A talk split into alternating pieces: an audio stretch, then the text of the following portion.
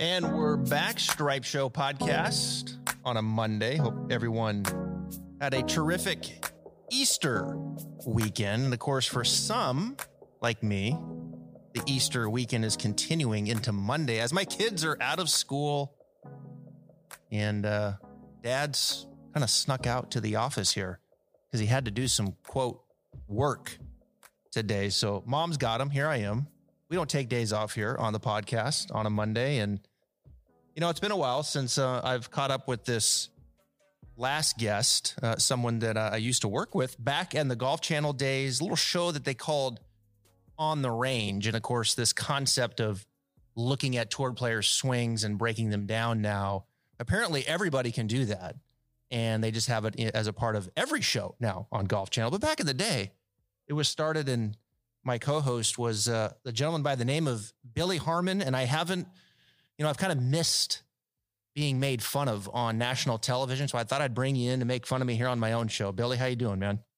Well, let's face it, that was good TV. it was. it was good. You know, the the Golf Channel needed to spruce things up a little bit. And I think I spruced myself right off of there, right off the air with that. I I wasn't sure thereafter. I never got invited back. So I always blame you for it. You know. well, you and I both. Uh, well, actually, I went to Morning Drive and did some things there, but you know, like Yeah.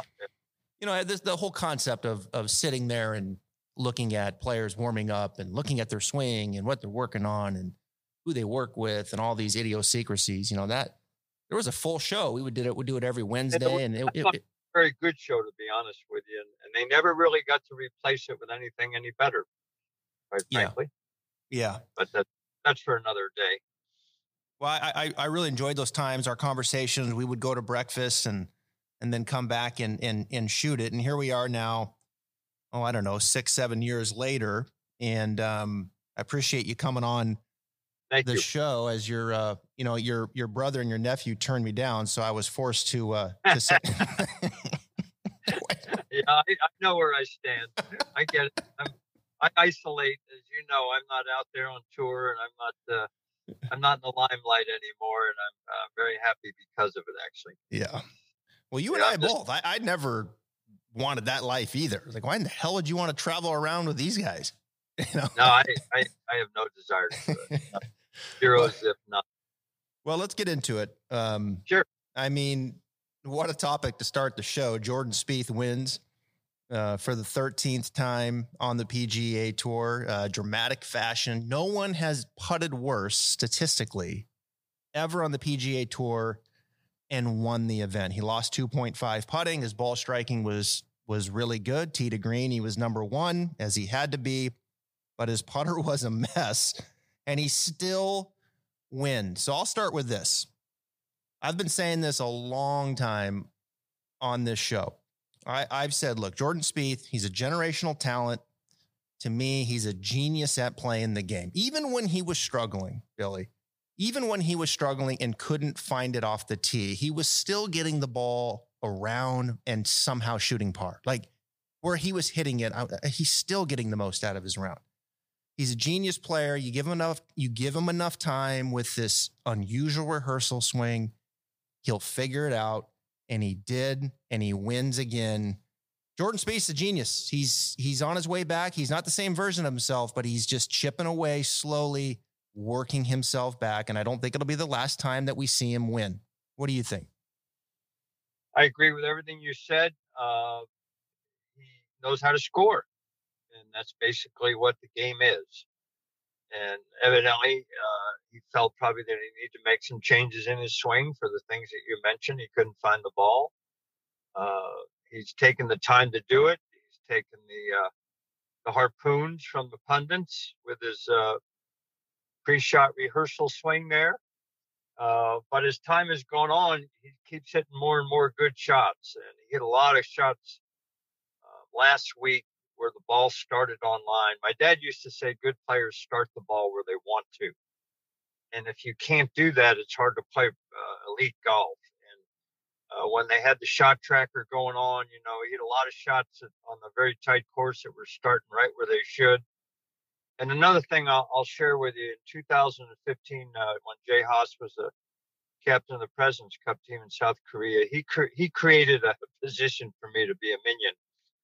And so I was in every team room, uh, you know, every meal, everything. And I got to observe all the players. I didn't really know many of them, and I stayed in the background. And I came away with out of the 12 players, I thought two people truly loved the game. I mean, really love it, like uh, innocence. And one was Phil, and the other one was Jordan Spieth. And so I think the game is better off when Jordan's playing well. Uh, I know very few people that uh, don't like him. He hmm. handles himself very well. Uh, you know, he's already won 13 times. That's a lot of tournaments, boy. Mm-hmm. A young man, that's a lot of tournaments. No one ever talks about, you know, he got married and he's got a family now and stuff. And all those things chip away at your time. And uh, it takes a lot of people a little time to adjust all those things. So I really believe when he's in the mix, the game is much more exciting to watch. So I'm a big Jordan Spieth fan. Uh, great team with Michael Greller as caddy. Uh, so I think the game is in good hands when when Jordan's in the hunt every weekend. Uh, there's no question about it. Michael Greller, though, deserves some credit, and absolutely, his, his brain has to be numb, doesn't it? At this point, I mean, I mean, like, like well, you know, when I caddied for Jay Haas, I probably caddied for Jay in uh, maybe 300 tournaments, maybe 350. I don't know. And Jay was very easy to caddy for. He was a minimalistic guy. And I even figured out that I had to answer at least a thousand questions a week. Uh, wow. On the tour, Michael has to answer about 3,000 questions a week. And, uh, but I'll tell you a story about him that nobody knows. Uh, okay. Jay Haas got back from the President's Cup from South Korea. They had their, their bags and everything shipped back. They didn't come back on the plane and he was undoing the box and he was opening up some stuff in his bag. And Michael Greller had put a, a little note in his bag thanking him for the week. And how about that gesture? Mm. You know, so that's a little thing that somebody wouldn't know. And it's kind of the reason I mentioned his name is uh, he didn't do that for, you know, look good. He did that because he is good, because he is mm. a good person. So I, am I'm, I'm very I don't really know Michael. I might know him to say hi. You might know me, probably not. Uh, but I observe him and I like the way he handles himself. I'm a big fan of his. I mean, let's face it, it's it's not easy to caddy for Jordan Spieth. It, it's not easy. I mean, he is. Not, you can see he is demanding excellence at at all times, and I thought it was pretty cool in the post game that he almost kind of in a, in a roundabout way was apologizing to Michael for what he did on Saturday with carelessly hitting that one foot putt and missing, you know, and he was, he made the comment that, you know, look, Michael's out here busting his tail and I go up there and just carelessly hit that and it almost costs yeah. us the tournament. And so I thought that was, I thought that was pretty neat. Clearly they have a great relationship. They respect each other. Um, but yeah, I mean, Jordan Spieth, I, I, there's not another player in this game that when you watch a round of golf and you're not surprised by anything that happens. I mean, he is a player that can have 40 feet sidewinder straight down the hill. And you, in some ways, you almost feel like or expect he's going to make it. well, I always know he's going to get it up and in. He's the most uncanny pitcher of a golf ball. And he doesn't do it the way everybody else is teaching. He, he uses the leading edge. you know, he sticks it in the ground. And, uh, but back to Michael a little bit what would make it easy to caddy for Jordan is because he cares so much. Yeah. So when you work for a player that you know cares so much, I, I probably worked 10 or 12 tournaments for Curtis Strange. And, uh, you know, Curtis was so into it. And he could run hot, get upset and stuff, but you never questioned his dedication and what he was trying to do. And I think that rubs off on the caddy. Mm-hmm. So I think it goes both ways. I think although it could be at times appear to be difficult for Michael, it's also pretty easy knowing that you got a guy that's all in, you know. So uh, I'd rather have the guy all in and work a little bit harder than the guy who's really not trying and doesn't really care. Yeah, absolutely. And you know, when I was his his putting from long distance, and then he gets in close, and it's oh my gosh, you got to close your eyes because you you're not surprised if he misses it from from two feet. Oh, but God, because he had the best 18 months of putting I've ever seen in my life when he wrote the one in the world. So it's kind of odd that he's gone through this streak because I never saw a guy putt like him for you know Yeah. a year and a half. right, in a week, two weeks, but not a year and a half. So, uh, but you went back to it. He's a golfing uh, genius in the sense of he knows how to score, yep, and that's what the game is. What you shoot. You know, my father used to say a golfer has to impress the back of the ball in the scorecard. You know, I can He remember when he was struggling. When he was struggling with his swing and just hitting it all over the place, there were times all that over the. I, I would go in and he shot one under, and I'm thinking to myself, how in the hell did he just shoot one under from where he? Used to do that also, Yeah, and it- Phil. Those three. Yep, that's true. That's true. And I'll tell you, Spieth and Lowry put on an exhibition of short game. I mean, those guys can get it up and down from anywhere. No one hits the ball with more conviction around the green than Jordan Spieth. I mean, there is a crispness, there is a tight acceleration, there is this I'm going to make it. And it doesn't matter the situation or the lie. Seven or playoff in the bunker, tough shot. I mean, he just steps up there and he, I, you can't convince me he wasn't trying to make it. Like he, in his head, he thought he pushed it slightly right. I mean, it's just, Well, great, great players they're on have you know they they kind of embody that expression uh, small target small miss you know and when he was playing bad he had a big target and a big miss so Mhm. yeah, constant balance you know right now he played good and he hit it good you know what's going to happen the next tournament we don't know the game is very very fluid you know as some of the players we're watching struggling the Rickie Fowlers of the world and people like that who we thought were just going to play good every day the rest of their lives and uh, i think good players make good golf look easy when they're on and the fact of the matter is it's not easy it's very Mhm. very hard to uh, play elite golf for any length of time Yeah, to your point, difference a week makes. Spieth misses the cut at the Masters, uh, Yep. and then and putts awful here, and then he comes here, putts awful, and wins. It, just, it's uh, it's a very interesting game that way. But he is a genius. Let's let's move on because there's another guy that was in the field that I want to ask you about. Harold Varner the third. He had a one shot lead heading into Sunday. It- it's no, although he's won a couple times overseas. He won the Saudi Arabia event. We can say that here on this podcast, where maybe you can't on Golf Channel, but um, in an interview. But you can. He won that event over there. There's a few guys over there that played in it, but it's it's no, it's not a secret, Billy, that he's struggling when the heat is on. It's it's like you know, there's a switch, right? It's time to win. And which way does a player go? Do they take the do they they press down and try to win like Jordan does, or do they go in defense mode and kind of you know get stuck in neutral or back up? And I think for Harold, at least this week, you know, he was a little bit more neutral. He didn't back up. He he did kind of hang around and fight a little bit, which I do think was a positive, perhaps when you compare it to some of the things that have happened in the past. Now, Harold's been working with your brother Butch. Any insight there on kind of what's happening here with Harold Varner III? Because this is a very good iron player. He's got a nice short game. He can putt. He clearly has the pieces to get into contention, but I'm curious maybe what's happening behind the scenes to get over the hump. Uh, Butch felt that he early in the round was real quick. Um, you know, everything you said, I- I'm always interested about um, winning. And, you know, sometimes it takes certain players longer to figure it out. Um, I think actually it's abnormal to go out there Sunday and just freewheel it, you know. So I think the, the Harold Varners of the world, what they do is normal. They, they, subconsciously protect a little bit and go into neutral. And it's really the truly great players that seem to be able to put their foot on the accelerator when they're when they're in the hunt. So I've always felt people that are good players and maybe don't win a lot are are somewhat normal, and the ones that can really perform under the gun like that are abnormal. So uh, Butch said he gets a little quick. Um, they, they've worked really mostly on his takeaway. I think he tends to get it too far inside.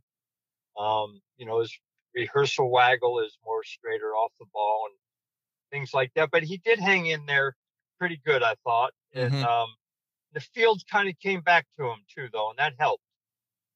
You know, Van Rooyen, uh, he imploded. If he had made a bunch of putts the back nine, he'd have shot about 42. You know, uh, Shane had an impossible chip shot there on 14 and didn't hit that bad a shot it goes in the water. Uh, so the the tournament kind of came back to Jordan, I thought, and the and and some guys had a chance there to tie that really weren't looking like they were going to be in the tournament. So um, a lot of guys had trouble finishing yesterday. Shane Lowry did. Harold Harold had four putts at it coming in, so he just didn't make any of them. Uh, but at the end of the day, you know, Cantlay is kind of a quiet assassin. Mm-hmm. Uh, I was surprised to see both of them kind of miss club there on 18. Yeah, me too. But it's always easy from the uh, from my couch, you know, with the wind blowing and stuff. I've been on that fairway with a chance to win as a caddy with Jay, so I do know it's not the easiest club to pull because of the wind and the, the green is just sitting out there kind of exposed. So and it's small, uh, real small. Besides that, uh, um, you know, with all the green behind the hole, that the, the miss wouldn't be there. Yeah, I mean those are those are guys trying to make birdie, trying to get close, right? And, I, I, get that. Yeah, yeah, and, and, not trying to just throw it past. I, I I was really surprised by Cantlay. I mean, Jordan was 25 yards behind him. Um, yeah. So yeah, I was really surprised after Jordan hit it in that Cantlay did that. I, I thought he would air long, um, and it cost him. You know, it, it yeah, it certainly did. Yeah. It it it yeah. cost him. Yeah, it's interesting. Would have had a bunker shot had it not been buried you know, it, it, we all know that all these guys are the best at what they do. They are the world's best players, right? It's the point zero zero zero one percent. Yeah, yeah. And what's fascinating to me is two things. One is is when I go to an event, I was up at Hilton Head Monday, Tuesday, and I watched guys hit balls, Billy, for probably four hours. And when you stand there long enough and you listen to the sound and you watch the moves, like you you quickly realize who's the best of the best. Like that's a different sound coming off the face. Mm-hmm. Um, mm-hmm. and you realize that there's even another level. And then you watch, and then every once in a while in a tournament, you see the big gap between the great player that's out there and how they separate themselves from this pool of the best players. And Jordan Spieth in the hunt, trying to win the golf tournament. You know, he is the pedal is down. You can see it. He's struggling with his putter, but there is a way that he is going about his craft that's just different than when you watch a Harold Varner III, which feels like, okay, I don't want to make a mistake, right? There's, you know, I'm going to kind of hit it over here and then make a putt. There's just a there's it's hard to explain, but it's there's a difference. Doesn't give you an out, you know. That's a very precise golf course. So you don't get on many tee shots and say, "Oh, I can just blow it over here and I'll have a shot." No, Um, I, I think Butch is brilliant. I said this to Chris Como one time, and I didn't. I've never talked to Butch about it. I would say Butch's brilliance with the elite players: twenty-five percent swing mechanics, fifty percent how to play golf, mm-hmm.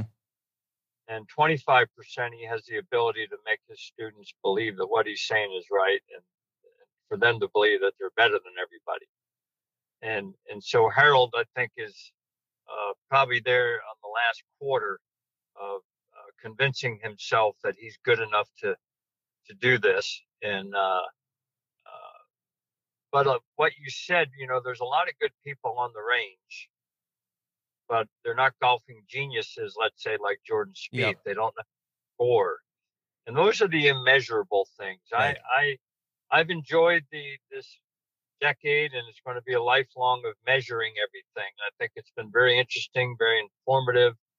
It's helped us teach and all that stuff. But the, the immeasurables are the things that I'm more intrigued with. What's inside somebody? Why does Varner go into neutral? Because he walks kind of with a little cockiness, a little swag, you know. And these aren't criticisms. Once again, I think it's abnormal. Uh, you know, if I thought if Scotty Scheffler had an average short game the week of the Masters, he'd have lost by 10. Yeah. I mean that too. Mm-hmm. I'm not just saying, I think he would have lost the tournament by 10 shots. He hit pitches around the greens, and 75% of them, he was bumping it into a hill, mm-hmm. You know, into grain that's uh, mowed against you. So uh, we don't, and and to do that, you have to have great nerves. See, you can't do that if you're a nervous Nelly. So people with great short games, to me, have great nerves mm-hmm. uh, because you can't hit those shots he hit. He should have been three or four over after four holes on Sunday at the Masters. He was one under.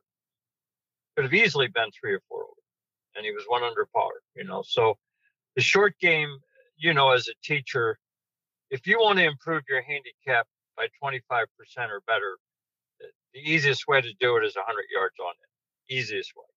It's a slam dunk if you can do that, but mm-hmm. it's more hitting long drives, I guess.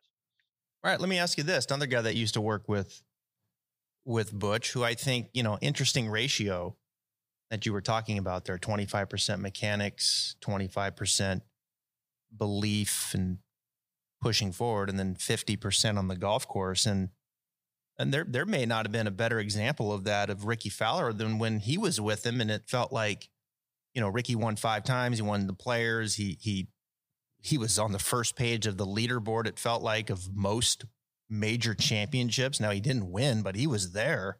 Um, and now Rickie is, you know, a long ways away from those times. He finished plus eight this week. He's missed the Masters now back to back years gosh, I mean, you you look at Rickie Fowler. This is a completely different version of Rickie than when he was working in that stable with Butch. Well, I think the the thing that I don't understand is, you know, it's been pretty much recorded that throughout Jack Nicklaus's career, he would see Jack Grout four or five times a year. He was never at a tournament, and they worked on fundamentals and uh, Butch and Rickie, you know, worked on the the swing, whatever swing changes they they worked on, and uh, they became ingrained. And he became a, a day, week in and week out, bona fide threat every tournament he played in. And the interesting thing, and you probably know this because you're a teacher and a swing geek and stuff like all of us. Butch's teachings are usually simple and uh, so I wondered when Butch retired. See, Butch retired from traveling to tournaments. Mm-hmm. He say, "I'll never give you a lesson again. You'll just have to come see me." And so I, I couldn't imagine a guy in the middle of his career. And I listen, I don't know John Tillery, but I know that he's worked with a lot of good players. Okay, so this isn't in any way, shape, or form a, a shot at him. But when you start crisscrossing the wires of a very complex feel system that these great golfers have, and you start putting new programs into that computer, there's no law saying they're going to work, whether they're right or wrong, by the way, whether what he's being taught is correct or not correct. If the player can't do it under pressure, then it's, no good. Uh, Jay Haas said to me one time, I don't work on anything that I won't use on the back nine on Sunday. and so my feeling is why did Rickie need another coach? Why couldn't he have stuck with what Butch taught him, send him a tape here there, or fly out to Las Vegas three or four times a year and and just get tune-ups? Because the major overhaul had already been done. So now he's into another major overhaul. And Travis, I don't know if you feel this way, but I think fast swingers, people with fast tempo, are harder to change because hmm. they don't have as much time to change. Yeah. And so uh, Butch said the hardest guy he's ever taught is actually his favorite student, uh, Olazabal, because hmm. his swing was so fast. he didn't have time to change it. You know, it was over with. And so my thing with Rickie is not so much um, against Rickie, is why would a, a player that level, who's had great success with one teacher, who already knows the blueprint. They already have the template for it. And just because the teacher doesn't want to go out to every tournament, why do you have to have a babysitter with you? And when you could just go see him once every two months or something and stay the course. I have a theory on this these great players. I have a, a young junior player who's very good she'll remain nameless. She's really good. And I told her the other day that she she should have three mentors moving forwards. First one should be self-knowledge. Second one should be experience. And the third one should be whoever your set of eyes are. Mm. But the first two are you. not somebody else. You Mhm. can't keep contracting your feelings and your feels out to somebody else. It's too dangerous, in my opinion. Mm-hmm. In fairness, a lot of these kids playing nowadays have had a teacher since they were three years old, so they're used to it, you know. Yeah. But I think they can become too independent. Um, sometimes you got to spit in your glove and figure out a way to make a three or a four, you know. Yeah. And uh, I think you can lose that with all the information. Frank Beard, great player of the past, was the leading money winner in 1969. Uh, very, very deep thinker on the game of golf. Uh, someone I've learned a lot from because he could care less about mechanics. And I asked him about the science one time, and he said it takes away. He's a spiritual man. His words: it takes away two of God's greatest gifts to elite athletes, and that's your eyes and your intuition. And anything that's going to get in the way of that, he thinks is damaging. Mm. And so there has to be a blend, obviously. Uh, but the ones that can see it and feel it, uh, he said he never met a great player that didn't trust his intuition. Well, does Rickie even have any intuition left? See, because his swing now isn't even close to his swing, it's somebody else's swing. Yeah. So he probably doesn't even have intuition. You know what I mean? Mm-hmm. He doesn't have a natural thing to, to fall back on because the wires have been crossed. My father had told all of us to be very careful when you teach an elite player. And I, I've never heard any other teacher say this always figure out what they do right first, not what they do wrong, because they wouldn't be elite if their swing was that bad. And who cares what it's like? He said there's pretty swings that don't work. You know, the, the guy that he loved watching the most other than Hogan was Lee Trevino. No one's ever said copy Lee Trevino's swing, although we do have a, a, generation now of bowed left wrist at the top and stuff like that, which is another way my father played. And so, uh, and it's a great lesson for you and I when we're working with an elite player, they wouldn't be elite if their swing was bad. That might not look perfect on, you know, when the symmetry police shows up on the camera, but they they know how to they know how to get it done. You know, one of the best ball strikers I ever saw was Lanny Wadkins. No one ever said swing like him. How about Bernhard Langer? No one says practice. You know, look at his swing, right? Yeah. But it's, it's forever. But you know, you go on YouTube and you'll see Robert Rock and Anne Van Dam swing ad nauseum, right? and they are beautiful swings Mm-hmm. but they they're not Bernhard Langer. So why aren't we looking at Langer's swing? It's lasted for 50 years, you know. So I, I I'm not I'm I'm swing theoried out to be honest with you. Yeah. I'm interested in the person. I'm more interested in the player. What's inside them, you know? Can they answer the question when they look in the mirror? Why can't I perform on Sundays the way I perform Thursday, Friday, Saturday? Because the answer might be there, it might not be in track Yeah. I think that's I think that's well said, especially with the better player. I think it's Yeah, yeah, with could- the better one. you can get swing theoried out and you can get scienced out, right? You know, we, we got to put someone on on 3D now to figure out what to do always. You know? I remember catching for Lanny Wadkins in South Africa in the Sun City event, and the fourth hole there was a, uh, excuse me, the third hole there was a tight hole. And uh, we got in the practice round. He said, "Man, I love this hole. All you got to do is make a good swing." I said, "Ooh, that was pretty good." I said, "Well, that's a good way of thinking about it." He goes, "If you think about it, there's hell, there's a lot of room out there for a golf ball. That's a mindset, you see." Yeah.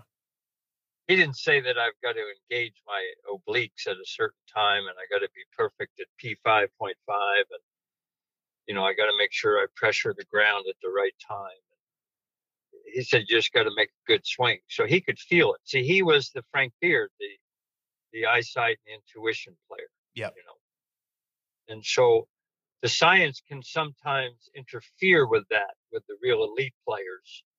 And as you know, the pursuit of perfection can end up in disaster at times in golf because we don't even know what a perfect swing is, do we? Who's got it, if there is one, you know?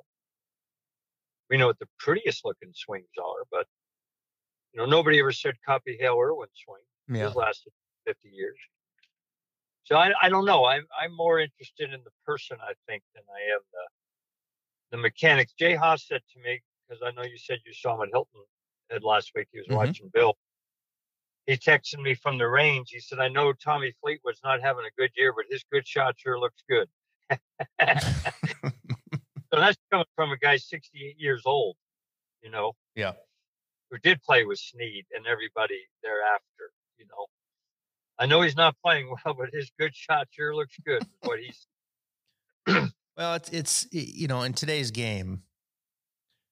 I think also like I look at Rickie, and and he's distracted.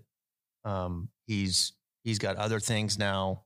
I think that are important to him now. You know, clearly he's he's got a wife and he's got a kid, and he's good, good for him. Yeah, and but also you know Rickie is in a lot of commercials. When I was standing on the range out there watching him hit this week, he's got his uh, social media team out there with him. You know, so it's look. It, it, I think you know Rickie right now. To me, when you go down that path of making those changes, I put that on the player. You know, I, I put that on the player. Well, like it's, without question, it's on the player. It's yeah. not on John. John's had success with a lot of people. Sure. No, there's never been a teacher that's had success with every student. There's no. never been that no.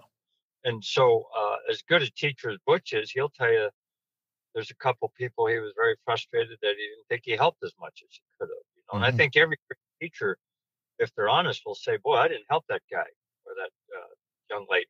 You know. Yep. And, but we tend to see all the successes, but each teacher also has people that they haven't been able to get through to. And the and the mark of a good teacher is he'll try to figure out what did I do wrong? Why why couldn't I get through with that that student?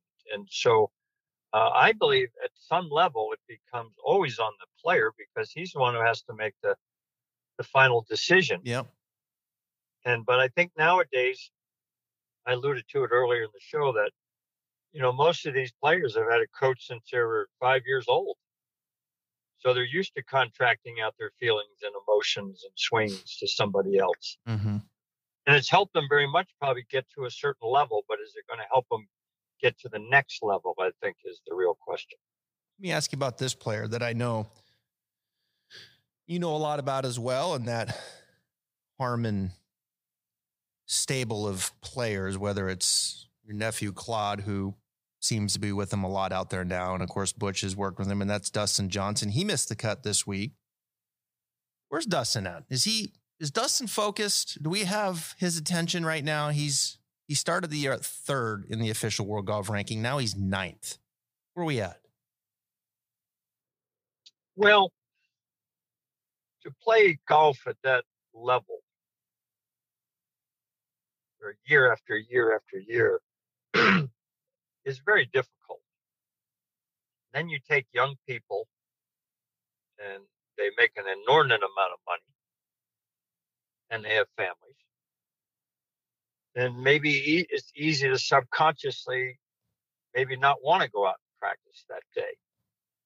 Um, so I think those people, once again, I think they're normal. I think the ones that have a pocket full of cash and they have all that stuff going for them, they're different cats. They're they're motivated by something different. They were never motivated by money and things. They were motivated by winning. Uh, Dustin Johnson uh, has a very, very, very high golf IQ. Uh, I walked nine holes with him in a practice round at Winged Foot in 2020. And his prep preparation in that nine holes was as much as anybody I've ever seen. So maybe he kind of goes in and out of interest level, which I wouldn't hold against him because they have a reason. Uh, you know, they they have a right to live their life and be happy. So I don't get too flustered by that, to be honest with you. You know, and Dustin's got to be approaching his late 30s, 40. Mm-hmm. You know, he's been at it for a long time. It's hard to keep that edge. You know, it's hard to show up every tournament and have that edge. And he's a pretty laid back guy. And I think when it's time to have fun, he appears to know how to have fun, from what I hear. and uh, when it's time to work, he knows how to work. And maybe he just hasn't been motivated enough here recently I don't know. I somehow shooting one over par Harbour Town doesn't seem to me to be terrible golf. no. Having no. been there it, you know. So I it wasn't like he shot 153 or something. You know, I, I would say Rickie shooting eight over would be more uh, of a concern than Dustin shooting one over. That would be my.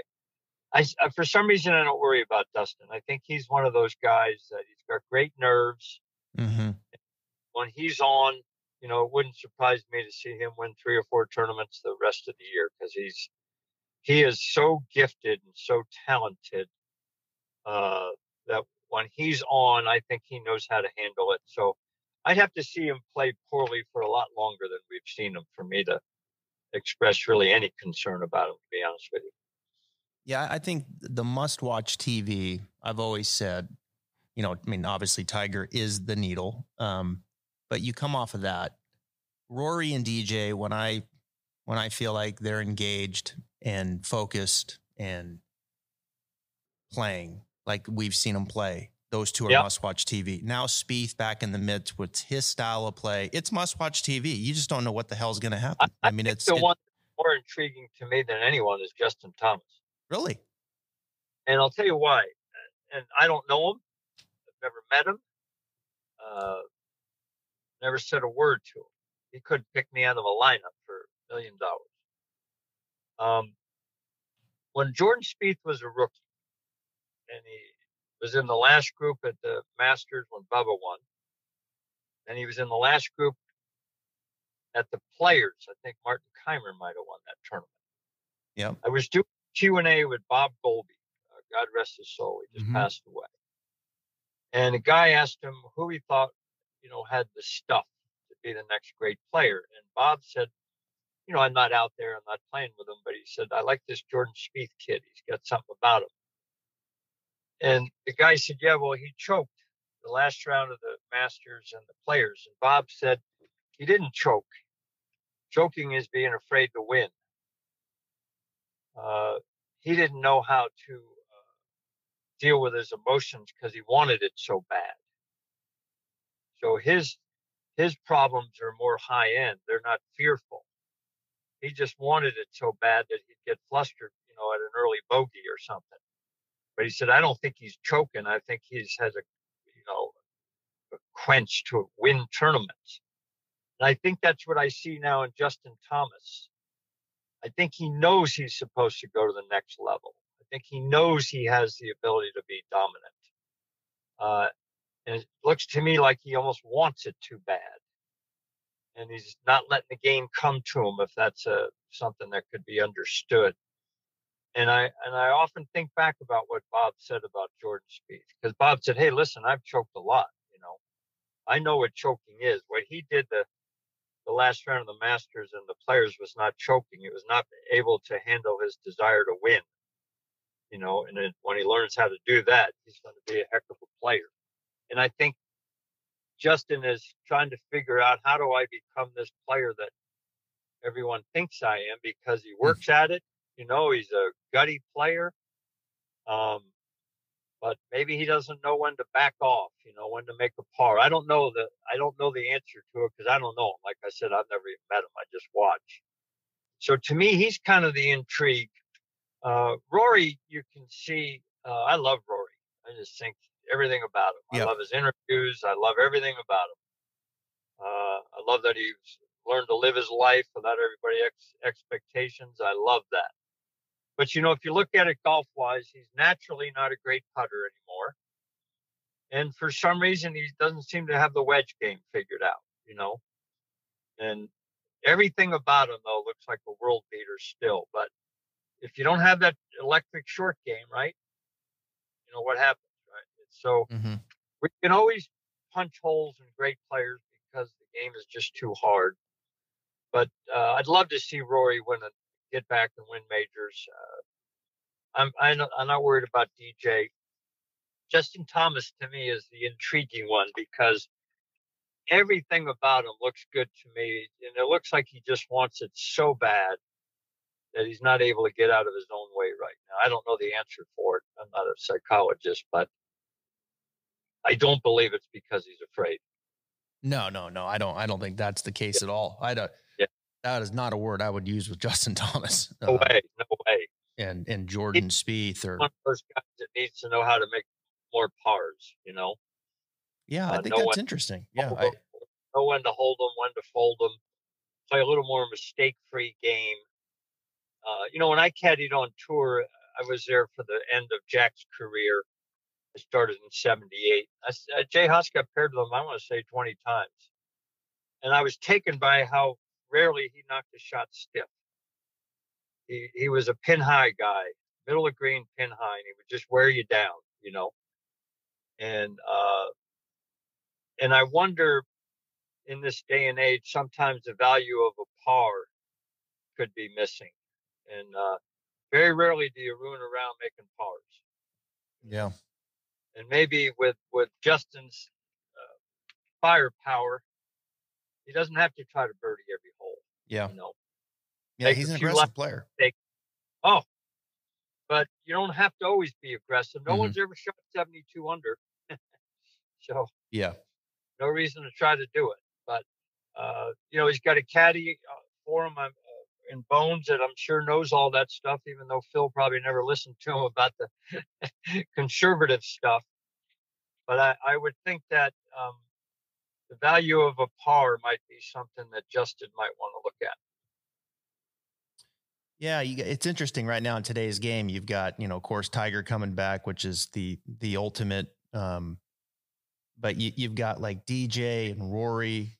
You know, they are they're not the older players, but they're the older players. Yeah, you know, like DJ was the oldest on the Ryder Cup, and where did all the time go? Yeah, right. And then and then and then a notch under that. We were doing that show on the range. Yeah, oh, and I know it wasn't that long ago because you still remember that harpoon I gave you there on the morning drive. Yeah, we had a we, well, we had a few of those. But they were the young guys then. I mean, that was oh, there's no doubt about it. Seven years ago. Yep, that's correct. That's correct. You know, Thomas and Spieth are now 28, 29. Cantlay, you know, they're not the youth. You know, now the youth is you know, it's Burns, uh, it's Scheffler. Uh, they're, they're coming on now yeah. in the top yeah. 10. And Will Zalatoris is, you know, great players, right? Really good players. It's all, and they're all, but they're all playing. They're all right there. You know, I mean, gosh, you, American oh, golf good. is just incredible. They're, they are terrific, really. Yeah. They show up at the big moments, you know. Let me finish with this. You got uh, Jay and Bill Haas teaming up. I know a family very close to you. Uh, they're teaming up this week at the Zurich Classic in New Orleans. That, that's pretty cool. Yep. Well, I think it's Jay's 800th tour event. Wow. Um, think he's, uh, you know, most people would know it, but he's made more cuts than anybody in the history of professional golf. He's got the all-time cut record. Jay was uh, a very, very good player, but I think had a great career. There's such a, I can make that distinction. Um, when Bill asked him, Jay didn't want to do it really because he, he knows that this is a big year for Bill he's working on his top 50 lifetime exemption. If he doesn't become exempt, he has to get back on tour a different way. And Bill said it'd be the greatest thing in my life to play in this tournament with Dad. So, uh, very, very cool thing. Jay's been a very quiet mentor to Bill. He's not a helicopter parent it's probably hurt Jay that he's been a tour player trying to mentor Bill because he understands all the emotions, you know. If mm-hmm. he was a car mechanic, he wouldn't understand how upset you get when you make a six on a par five, you know. Damn, that guy would just think it's a bogey. To a player, it's you, you lost at least a shot and a half, and emotionally, you're you got a lot of work to do before you get to the next tee, you know. And so, probably for Jay, it's been more difficult because he is a player to watch Bill Bill struggle. But uh, what a neat thing, you know, to to play with your dad in one of these tournaments. And uh, Jay's 68 years old now, so yeah, this will never happen again. Uh, Jay's already choking. Jay is an extremely proud man. I mean, an extremely proud man. And he is not a ceremonial guy. Although this is kind of a ceremonial tournament, believe me when I tell you, he's going to be working he's going to be working, and he does not, any way, shape, or form, want to not perform at his best next week because he doesn't know the other way. And you you know Jay got his card in 1977, and he's still playing. So you got to have some fire in your stomach to last that. Long. I mean, that's incredible. That's when I was born. When longer longer's doing it, and uh, but to to want to do it, you know, takes a, a fire in the belly that cannot be taught. In fact, Pat Perez said to him on the range last week. He asked him how old he was, and he said 68. Pat said, "If I'm still playing golf at 68, I'll give you the the uh, privilege to shoot me." I think the other players realize, like Bill Haas. I remember Bill Haas about five or six years ago. Somebody asked him about his dad, and he said, "Well, let's put it this way: I got to play good for 30 more years to be like my dad." Wow, how about that? That's pretty cool. He's had a great, great career. Not the greatest of players, but if you look at the totality of what he's accomplished on and off the course, he's been one of the game's great golf professionals. Yeah, nine wins, PGA Tour, 18 on the Champions. Course, Bill well, won. Award, uh, Payne Stewart Award, Yep. Golf Family Year Award, President's Cup captain, uh, a lot of things that he got from just being the consummate professional. You know, hmm he cares a lot about being a PGA Tour player. He cares a lot about the, the etiquette, the principles of the games, and he's never veered off of it. You know, and he's been a, a very, very quietly has been one of the game's great, great ambassadors. It's a great sport. I was standing there on Tuesday on the range and I'm looking at the range watching and Stewart Cink, the defending champ, Heritage, 48, warming up over there. Jim Furyk standing over there on the Champions Tour. And then I look to my left and there's Mito Pereira, young whippersnapper. Yes. And then behind me walks in Jay Haas. And I'm like, what in the hell is going on? We've got them covered here, folks. There's on, no uh, sport like it, really. There's no sport in the world uh, like it, where where this stuff that happened with Jordan Spieth. You know, he's Mhm. coming off a double bogey on the last hole Friday, by the way, to miss a cut by a shot. And the great ones know this, and I learned this from Jay. Even when you're missing a cut, you can find something on the last three or four holes that might work the next week. I remember one year at Disney World, he was missing a cut and he hit a pitching wedge on the 17th hole, and he said, "That's it." So what's it? He said, "That's that's the feel I'm looking for right there." And he had two good shots in the 18th hole, and he won the next week. yeah. And it, and it was a pitching wedge, by the way, that wasn't stiff. It was about 12 feet.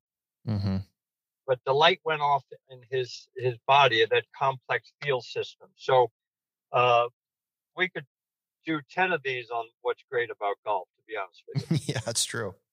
But you Yeah. saw it on the range. But I'll give you credit to be aware of enough to realize what that is. Yeah. When Bob Goalby's uh, died, I went to his celebration of his life uh, in St. Louis, and I was go- going up to speak. And I saw his three boys; they'd already spoken beautifully, and it hit me. My dad died in 1989. He was former Masters champion. And every year that I went back to Augusta, there was one guy that brought me up to the champions locker room for breakfast or lunch so I could see my dad's locker. And that guy was Bob Goalby. hmm And it dawned on me that these three boys will probably never ever be invited back up to that locker room during the Masters to see their dad's locker because there's really no Bob Goalbys in that locker room left that would care enough Mm. to realize what that means. So the fact that you knew what that meant on the range last week is a cool thing. I'm totally aware of what the game has done for me. Totally. Yeah. Luckiest people in the world were the four, four Harmon brothers. So we we owe everything that we have in our lives to the game of golf. So it's an unbelievable sport. It really is, and uh, it's it's that's beautifully said, and it's cool to see the sport in such a great spot right now, growing. It is. And uh, you know, you know, golf courses are making money. Um, you know, so it's it's it's in a good spot, and you know, like you said, we could do ten shows on the game of golf itself. But I'll tell you what, I'll, you know, this was great. I've missed this. We'll um, we'll have you back again here this year Well, when, do it. when Butch or Claude or my brother Craig can't do it, you know you know who to bring out of the bullpen. Billy Harmon, thank you. Thank you. You're the best. I appreciate it.